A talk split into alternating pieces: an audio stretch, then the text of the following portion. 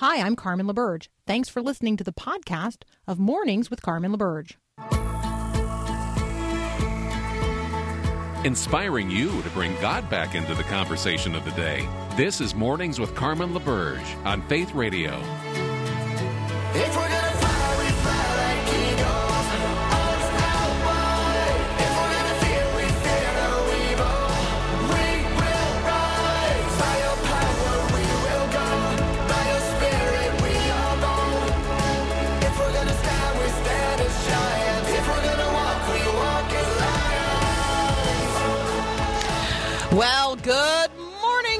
I'm Carmen LaBerge. You're listening to Mornings with Carmen. This is Faith Radio. It is the 10th of February. Um, and this morning, as I was saying good morning, I thought to myself, hmm, wonder, wonder if everybody has the same understanding of the word good. Like when I say good morning, what makes it good? Who makes it good? How does our understanding of the goodness, the beauty, the truth of God, the, these transcendental virtues of who God is and how God has revealed himself in all of creation, goodness, beauty, and truth, uh, you know, I mean, for me, that's what makes it a good morning. It's not circumstantial in terms of, you know, is the weather good? Are the things on my agenda today relatively good?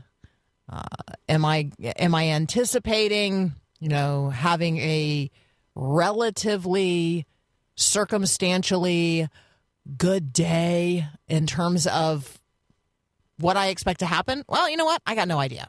Here's what I do know. It's a good morning because God is good. God is great and God is good fundamentally, transcendentally so. Like he can't help himself. God is beauty, truth, and goodness. So uh, I could say beautiful morning. I could say good morning. I could say truthful morning. And all of those would stand regardless of the circumstances of um, uh, of our lives or this moment by moment um, reality in which we live. So the reality of God, our knowledge of Him through the rev- through His revelation of Himself and His redemptive grace, that's what makes this morning good. So while I know we have a litany of prayer concerns, while I know we have a litany of things that you know, bog down our spirit, let me declare to you this morning it is good because God is good. God is good. You can rest in that today. I've got one religious liberty headline out of West Virginia before we move into our conversation with our friend Ben Johnson, who is the rights writer, and we love to talk with him about what's going on in the culture today. One religious liberty headline out of West Virginia. Uh, I, I lift this up because it's likely to get a lot of media and social media attention today teachers actually forced students to attend an evangelical Christian event during school hours. Um, that uh, it should have absolutely been voluntary. Everyone acknowledges that. Everyone admits the wrongdoing of teachers who told students that uh, it, this was a mandatory event. And let me just say if it had been an event promoting the adoption of Islam or recruiting students to join some other faith, if it had been a quote unquote evangelical event that was LGBTQ focused or something else, Christians would be outraged, and rightly so. Uh, and we care about the religious liberty of everybody, not just ourselves. And so the teachers who told students that the event was mandatory and not voluntary, they were wrong. The school has apologized, the district has apologized, but some students are going to stage a walkout today in Huntington, West Virginia. That's likely to get a fair amount of media attention. And so I just wanted to make you aware of that. Uh, you know, here's the reality uh, public schools um, can use, can offer time on their campuses to outside groups to do events like this. However, those events cannot be compulsory. You and I would be outraged if the compulsory event had been um, some advocacy for some faith other than Christianity. And so we ought to join the outrage, frankly, that students were forced to attend an evangelical Christian event during school hours on campus um, and were told by their teachers that their participation was mandatory. So there you go. That's uh, one religious liberty headline out of West Virginia that's likely to uh, to be in the headlines across the board today. Ben Johnson's up next. Um, here's the conversation we're going to lead off with. How much difference does it really make? How much difference does it really make which school your child attends? You got to send your kid to the right school, or is there actually something else that matters more? We're going to talk about that next. You're listening to Mornings with Carmen. I'm Carmen LaBerge, and this is Faith Radio.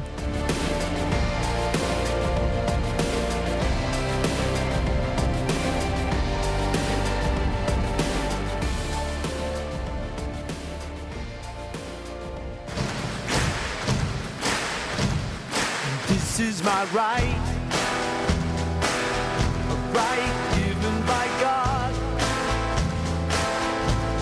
to live a free life, to live in freedom. Ben Johnson joins us. He tweets at The Rights Writer. You can also find him at dailywire.com. Ben, good morning. Good morning, Carmen. All right, so I would like for you to give a good morning welcome and shout out to all of our new listeners in the Rapid City, South Dakota listening area. Welcome to those of you listening at KLMP 88.3 for the very first time today. Welcome to the Faith Radio family. Ben joins us every Thursday morning.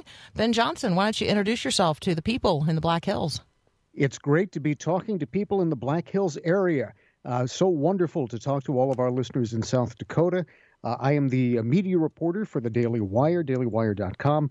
And uh, as she mentioned, my, my Twitter handle's The Rights Writer, but it is so delightful to be able to share the faith on this wonderful Christian network that brings uh, elevated uh, Christian discourse to you and uh, discusses the issues from a, a truly Christian perspective, nonpartisan, uh, every single day, every morning with Carmen LaBerge.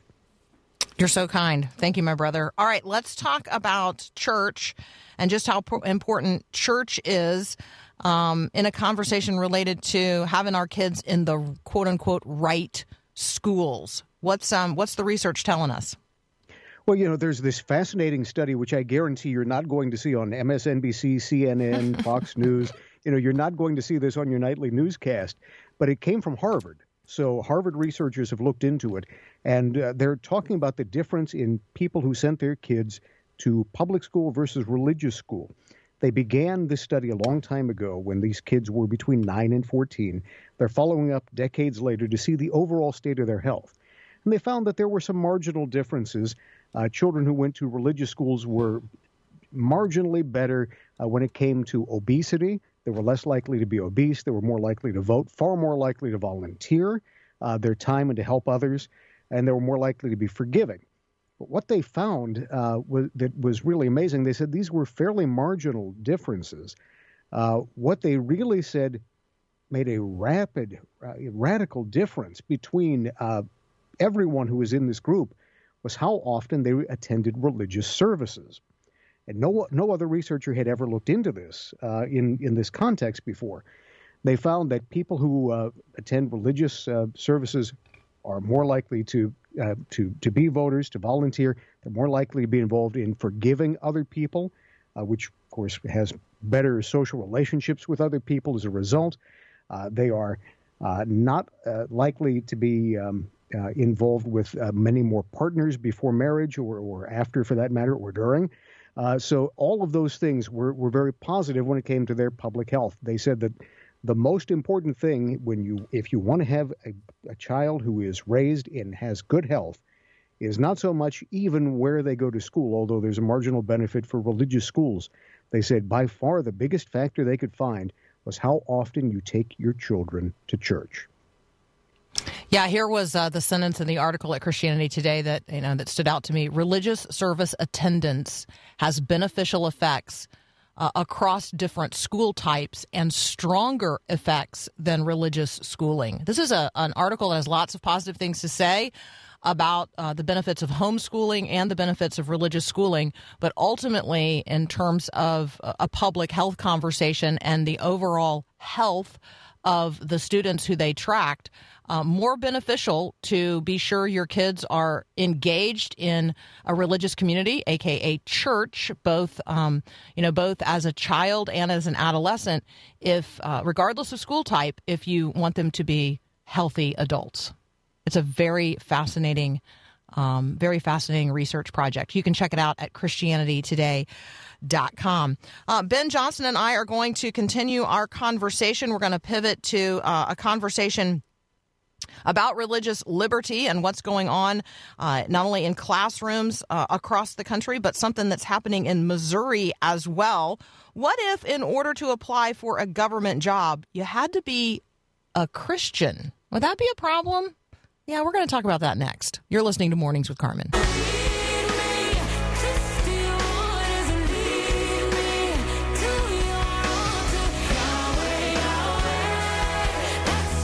Continuing our conversation with Ben Johnson, he's a media reporter for Daily Wire. You can find what he's writing at dailywire.com.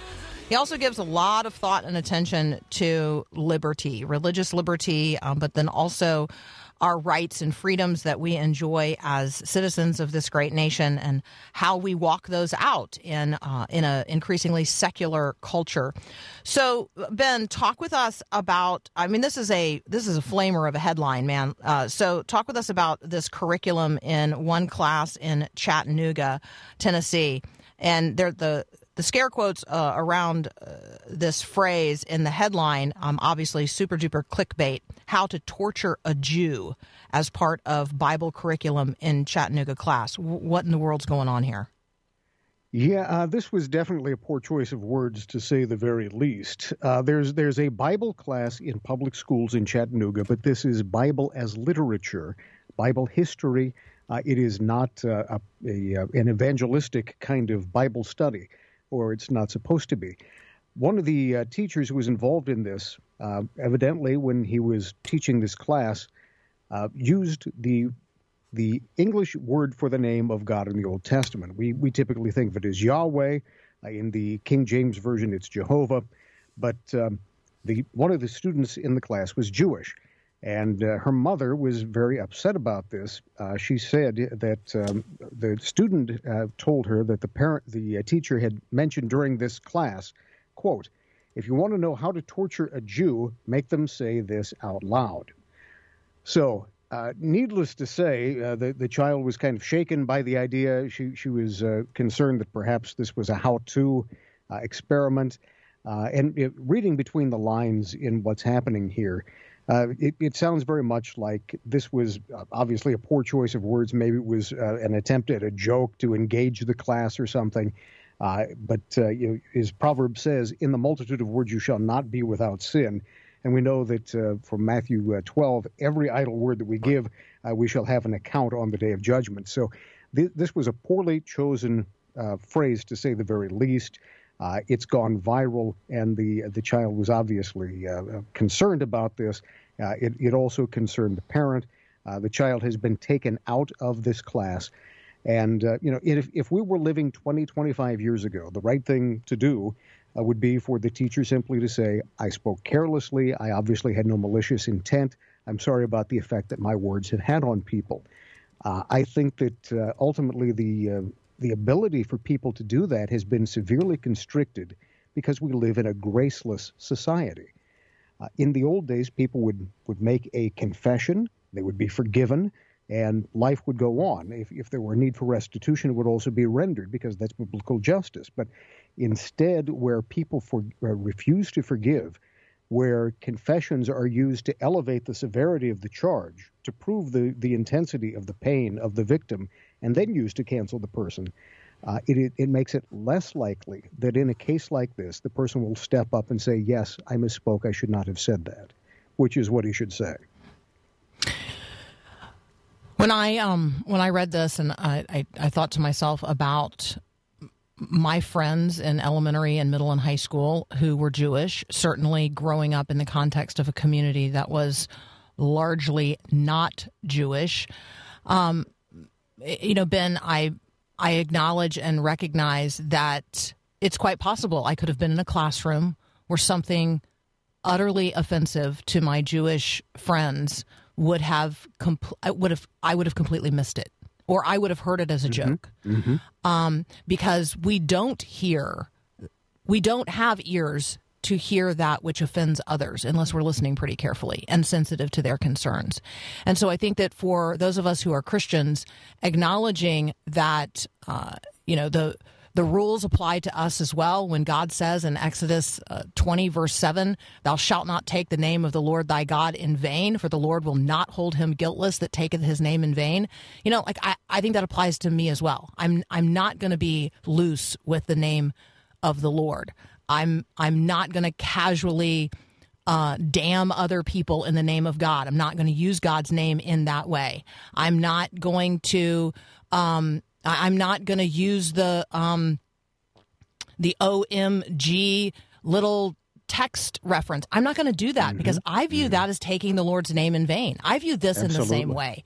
That's the conversation that I think I would want this community to be having, this community of people. And I don't know if it's possible at this point for that conversation to take place in this particular community in Chattanooga because the, you know, obviously the issues are so um, hot and elevated right now.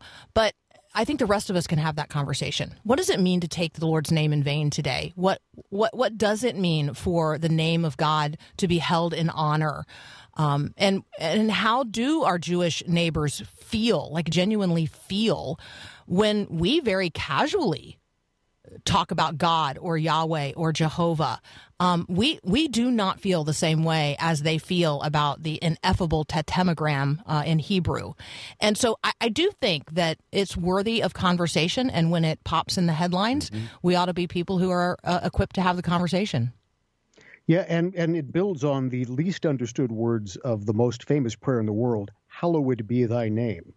Uh, you know, when we speak the, the name of Christ, when we speak the name of the Lord God uh, Almighty, uh, Adonai, or, or whatever it is that uh, phrase that we may wish to use, when we're talking about God the Father, it's a name that we wish to sanctify, and we only mention it in a way that brings praise and honor and glory to that name, or in a way that makes reference to His mighty acts. So that's that's the context uh, that we should be speaking. We should not be saying it casually. Uh, you know, if you have Jewish friends, you know when they write uh, even the word God, they don't write it all out. They will put a dash so that uh, when they say it, it's very clear that uh, they're not taking the Lord's name in vain. I think that we could stand to learn an awful lot about the way we spoke, we speak about the divine from following our Jewish brothers. Amen.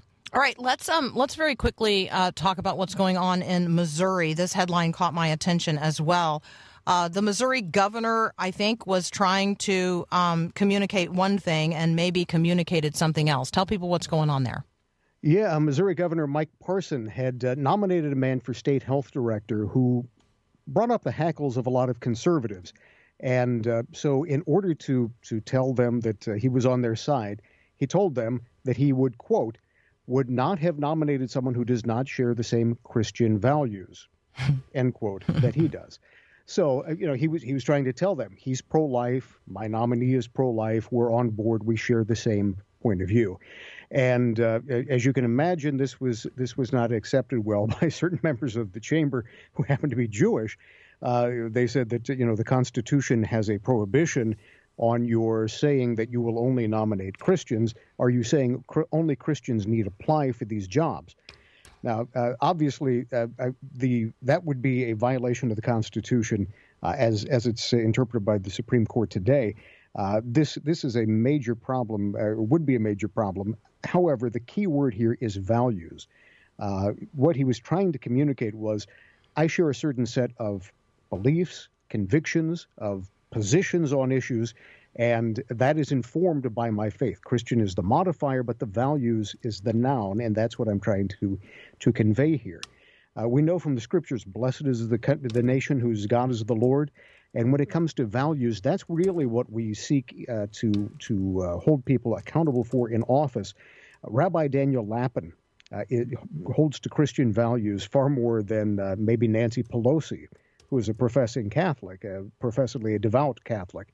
So, you know, would you rather have someone who is Jewish who shares your values, uh, or would you rather have someone who is putatively Christian but violates those values?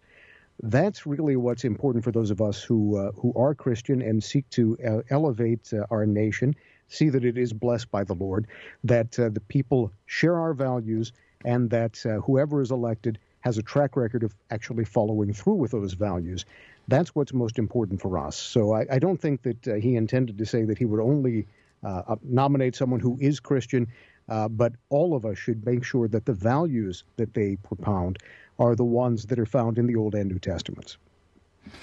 I think our ability to articulate what those are, like, I think my ability to talk about truth and my value of truth and then uh, my value of honesty in the individual, um, my appreciation for charitable um, service, my understanding of the equality of every person because we're image bearers of the living God. Like those are the values out of which I'm operating every day.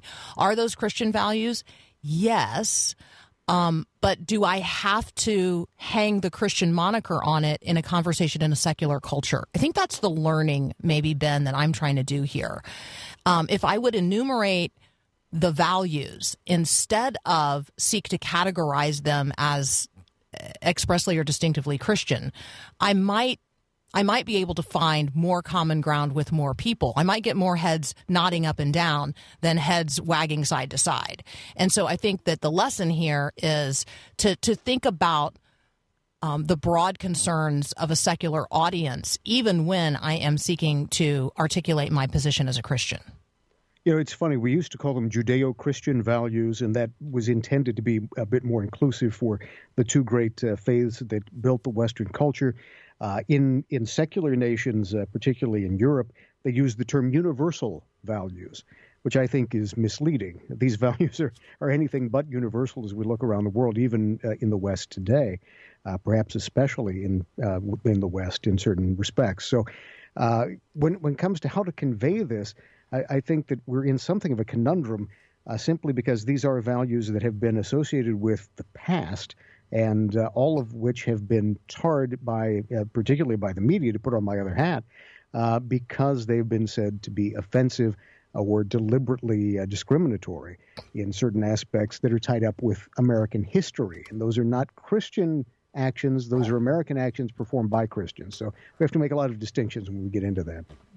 Maybe we ought to be reclaiming the, the language of universal values because those would be the ones we're ultimately talking about. I, I you might have not just spurred. that, yeah, not, not only that, I think we need to reclaim the universe. Yeah, amen. Amen. And the rainbow while we're at it. Okay. That's uh, Ben Johnson. That's all the time we have for our conversation today. But you can hear Ben here every Thursday. He's a media reporter for Daily Wire. You can read what he's writing at dailywire.com. You're listening to Mornings with Carmen. I am Carmen LaBerge, and this is Faith Radio.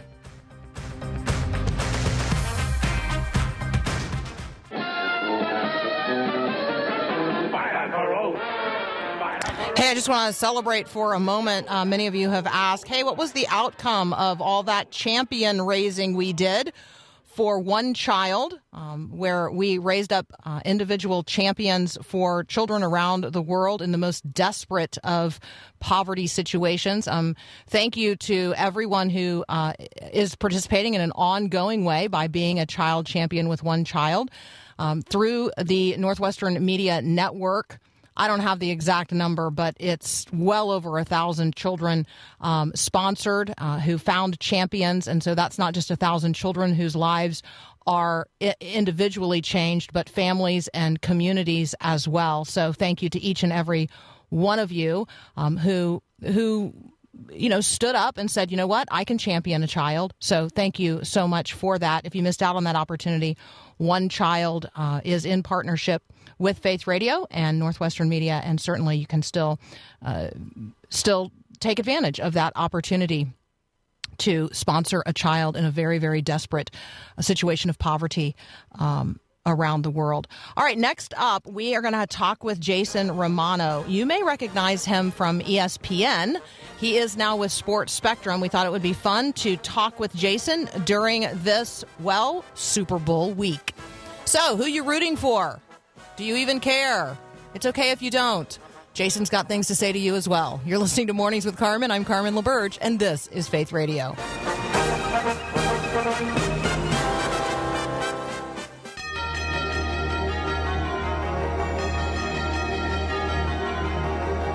Really fun to have Jason Romano with us today. You might recognize him from ESPN. He now works with Sports Spectrum. Jason, welcome to Mornings with Carmen.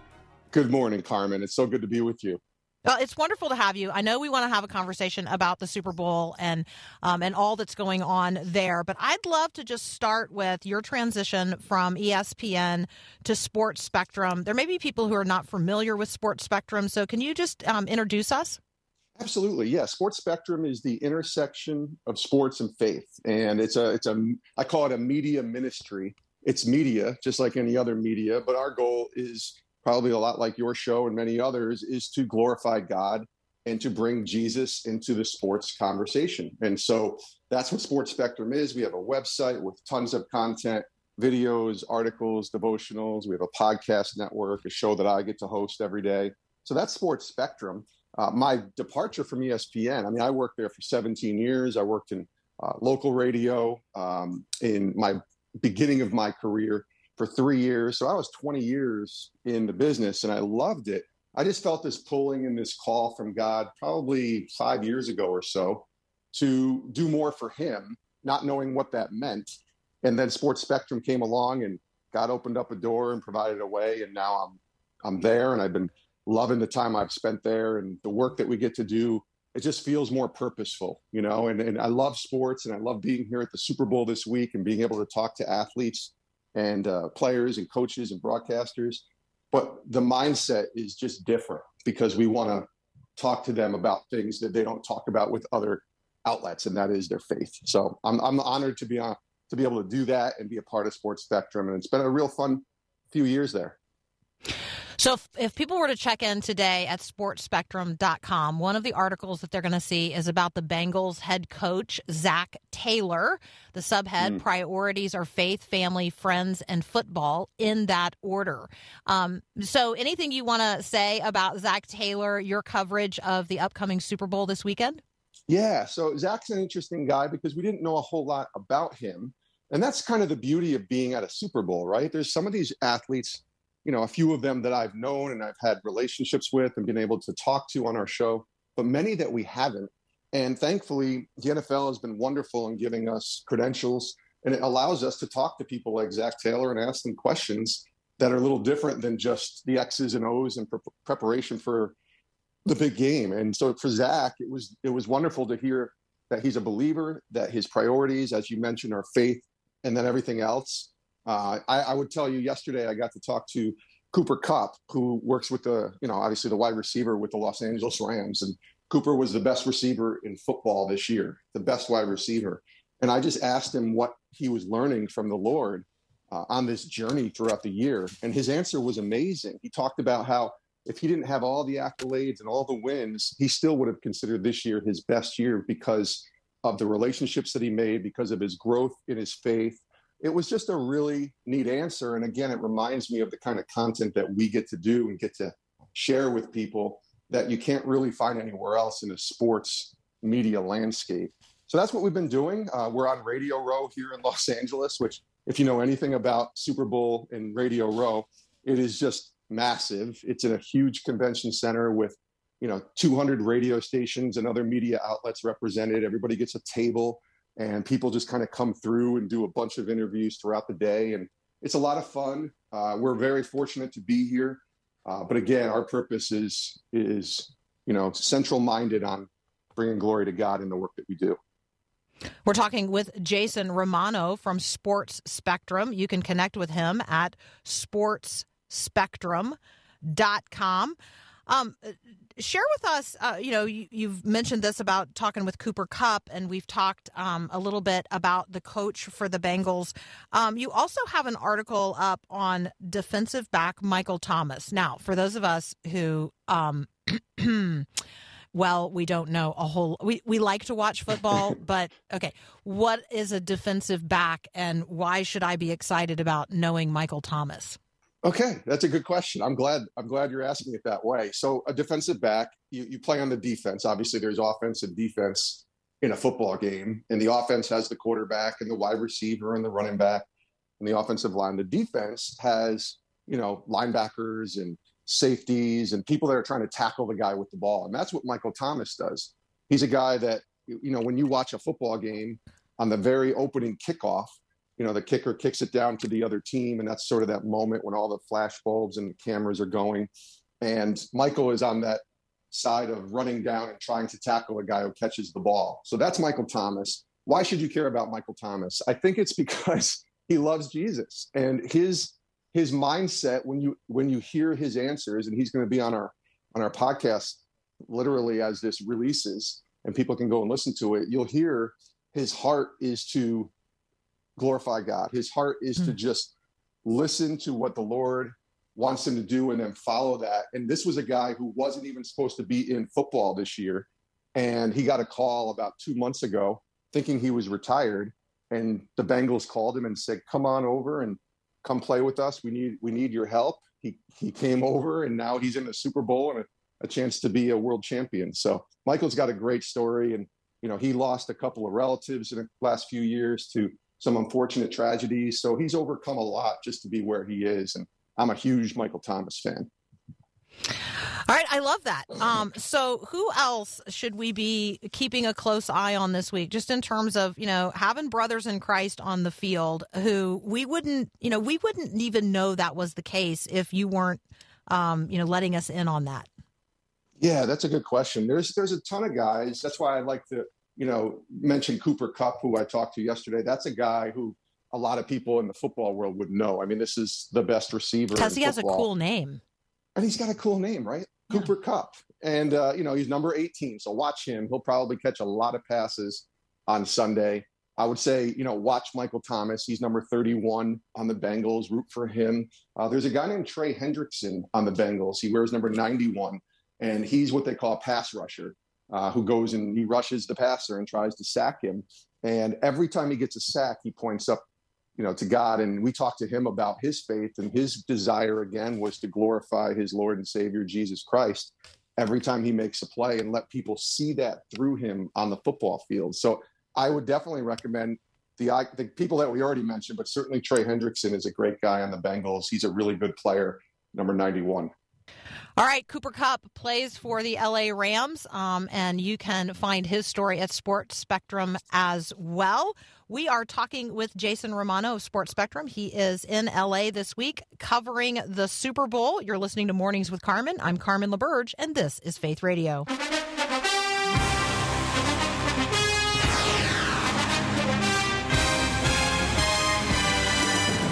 Continuing our conversation with Jason Romano, you can find him at sportsspectrum.com. He's in LA this week covering the events related to the Super Bowl between the LA Rams and the Cincinnati Bengals, whose uniforms I like better, and so maybe I'm rooting for them. Um, how do you how do you choose, Jason? I mean, like when you're covering something, can you also be a fan? And if so, are you kind of like uh, always just a fan for the underdog? Like, what's your strategy for cheering these days? So my personal strategy is there's teams that I rooted for since I was seven or eight years old that I still root for. So when my teams are playing, I'm still a huge fan. When they're not playing in a situation like the Bengals and the Rams, I'm just rooting for a good game. Uh, I'm rooting for, you know, uh, a close game, something that keeps my interest as a fan. But I'm also rooting for the stories because Sports Spectrum is a unique niche in the sense that we cover sports and faith. So we're not just going to do a story on the Bengals winning or the Rams winning just to do it. We want to find that unique twist that maybe there's a player or a coach or a GM or somebody, front office person, that thanks the Lord or that points to God or talks about their journey with faith and, and Jesus. We want to look for that and be able to share that story. So I'm rooting for the stories.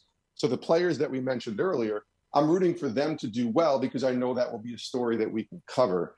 So I guess from a personal standpoint, I'm- just a fan who loves sports and want to see a good game. But I'm also rooting for really for some of the guys that we cover because I want to be able to see our stories and see our team do, you know, our uh, our media, you know, that we cover and the stories that we cover. I want to see those uh, kind of flourish as well uh, because it points to God in the articles that we do. So we're rooting for the guys that we know are believers as well and want to see them do well. So Jason Romano hosts the Sports Spectrum podcast, which you can find uh, actually a whole list of podcasts at sportsspectrum.com. Um, you can, uh, there's these great interviews that Jason does um, week in and week out, stories at the intersection of faith and sports. And so, really, uh, just wonderful, fun stuff. Um, let's pivot for just a moment here away from the Super Bowl. And I just, you know, part of what we're trying to do on our show, Jason, is bring the mind of Christ to bear on the matters of the day. And so when I think of the intersection of faith and sports right now, one of the, um, one of the headlines and the deeper conversations that we're trying to have is the participation of biological males in female sports. I'm just wondering if you could just help us wade into that very difficult territory. Yeah, this is this is such a tough topic. I think in the sense of, you know, when when you're a person of faith, you want to love others the way Christ loves us, and certainly you don't want to derange or to or not derange, but um defame or or I, I she doesn't want to treat people in a in a terrible way. Obviously, so you Mhm. want to come out come it from a place of love, but from a from the perspective of just a person who loves sports, I just I have a problem with it only because of what you just said. And it's a hard topic, Carmen. It really is because I, you know, just coming from from a place of a person who played sports, who loves sports, there's clearly an advantage. And Mhm. you know, I, I'm all about, I guess, what you would call inclusiveness and letting everyone get a shot in that sense. But kind of right is right and wrong is wrong in certain situations. And to me, this is clearly not a good situation for those other women. I mean, I have a I have a daughter who plays sports, and if you know she's playing a sport and there's somebody else in that situation who comes in and just dominates, and you start to find out more details, and you wait, wait a minute, they're they're actually biologically different. Um, that's a tough one for me, and I would probably have an issue with that, especially if it kept her from having an equal chance on trying to you know perform and succeed in that way so uh, it's a it's a hard one for me because i really want to come from a place of love here but at the same time it's kind of i don't know it's to me it's kind of obvious that it's it's not a fair situation and you know, Yeah, i don't and know I what think- can be done about it but it's unfair Well, I, think, for sure. fairness. No, I think fairness is the question, and I think that's a good. Um, you know, that is a good conversation to surface with people who are having a hard time having the conversation. Just to talk about, well, what is? How are you going to define fairness? Um, on the field of play, whatever the field of play is, uh, you know, even if it's a swimming pool. So I think that sure. you know that that conversation about fairness is a really really good one. Hey, I know Yeah. that you um you published a book in the summer of 2020. I confess I missed it.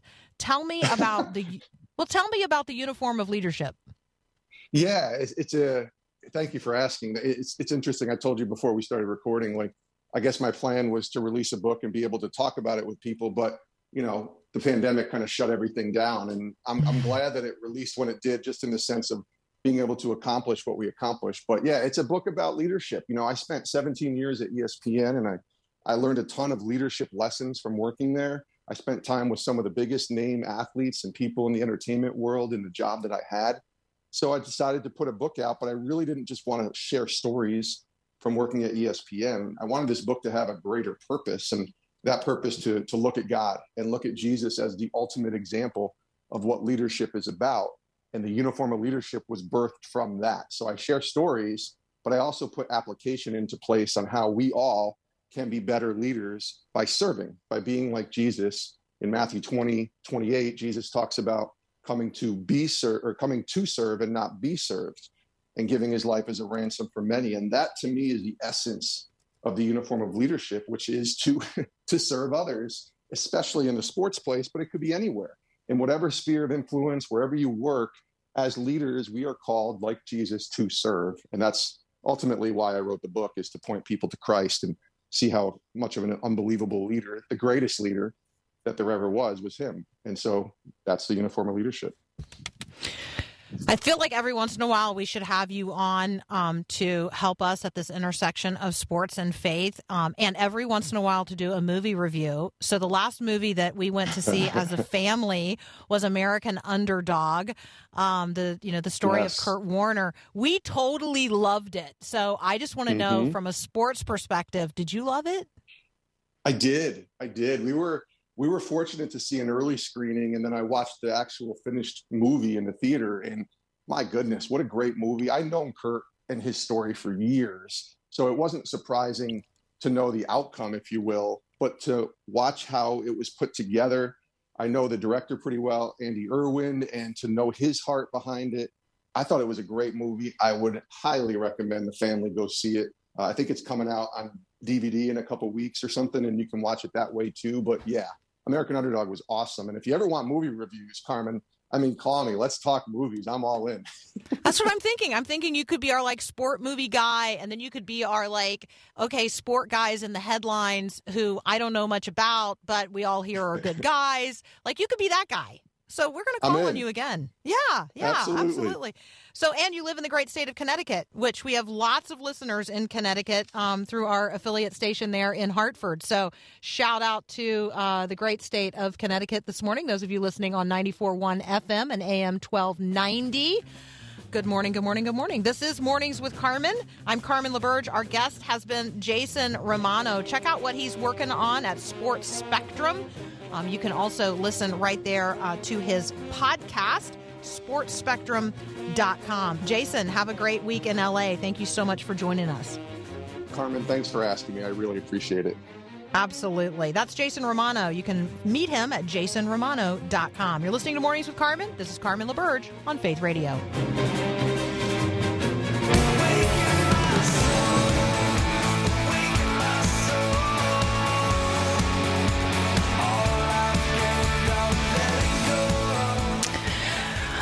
All righty. Um, thank you again for including me in your day. Uh, a couple of listener questions during our conversation with uh, Jason Romano. Um, one is, you know, what was that Kurt Warner movie that you just referenced? It's called American Underdog, the Kurt Warner story. Uh, may or may not still be in theaters, but definitely soon coming out on DVD. We saw it in theaters um, maybe a month ago, uh, and so, but it's great, great, great, great, great movie. Um, okay, and then others um, uh, texting in asking a little bit more about the challenges that biologically female athletes are facing uh, as they are uh, having to compete against athletes you know who are biologically male but who identify as transgender women so i thought i would bring you up to date on um, what's going on at the state legislature you know the level of the state legislatures across the country so states are adopting laws related to um, this controversy and question. Maybe the latest is South Dakota. Um, became the first state this year, the 10th across the country to pass legislation uh, really supporting biologically female athletes. Um, Senate Bill 36 in the state of South Dakota was entitled An Act to Protect Fairness in Women's Sports, passed by that state legislature um, and signed into law. Other states where laws now exist to protect biologically female athletes from unfair competition from men who are competing as women um, are Idaho, Montana, Texas, Arkansas, Mississippi, Alabama, Tennessee, West Virginia, and Florida. If you're interested in having that conversation in your state, there is certainly now uh, a lot of material out there for you to look at and ask um, your state legislature to consider as well. Uh, Governor Kristi Noem on February 3rd signed South Dakota's Fairness Act into law which allows only females based on their biological sex to participate in quote girls or quote women's interscholastic intercollegiate intramural and club sports. And so um, it's an effort to you know ensure that the playing field is literally fair that women girls compete against girls and women compete against women um, in terms of the actual biology of being girls and women not based on someone's um, perception of themselves as a girl or a woman, even if they are biologically male. So, the lesson for today you and I have to stand up for the truth. Um, in a post truth culture where people are allowed um, to express their own personal delusion, even about their biological identity, um, we have to be people of truth. And we have to speak the truth in love, but we have to speak the truth. There is no post truth culture. That, just doesn't, there is no such thing. I know that Uh, Merriam-Webster, you know, recognizes post-truth as uh, as a word and as a popular word, but the reality is there is no post-truth culture. There is truth, and the truth endures. Why? Because it's one of the transcendental virtues of God: goodness, beauty, and truth. We started with good morning. Maybe we go into a day of truth and truthfulness. Yes, being beautiful demonstrations of the gospel that others might see in us the goodness, beauty, and truth of the Lord our Thanks God. for listening to this We'll be right podcast of Mornings with Carmen LaBerge from Faith Radio. If you haven't, you can subscribe to automatically receive the podcast through iTunes or the Google Play Music app. That way, you never miss an episode. It's also available anytime at myfaithradio.com.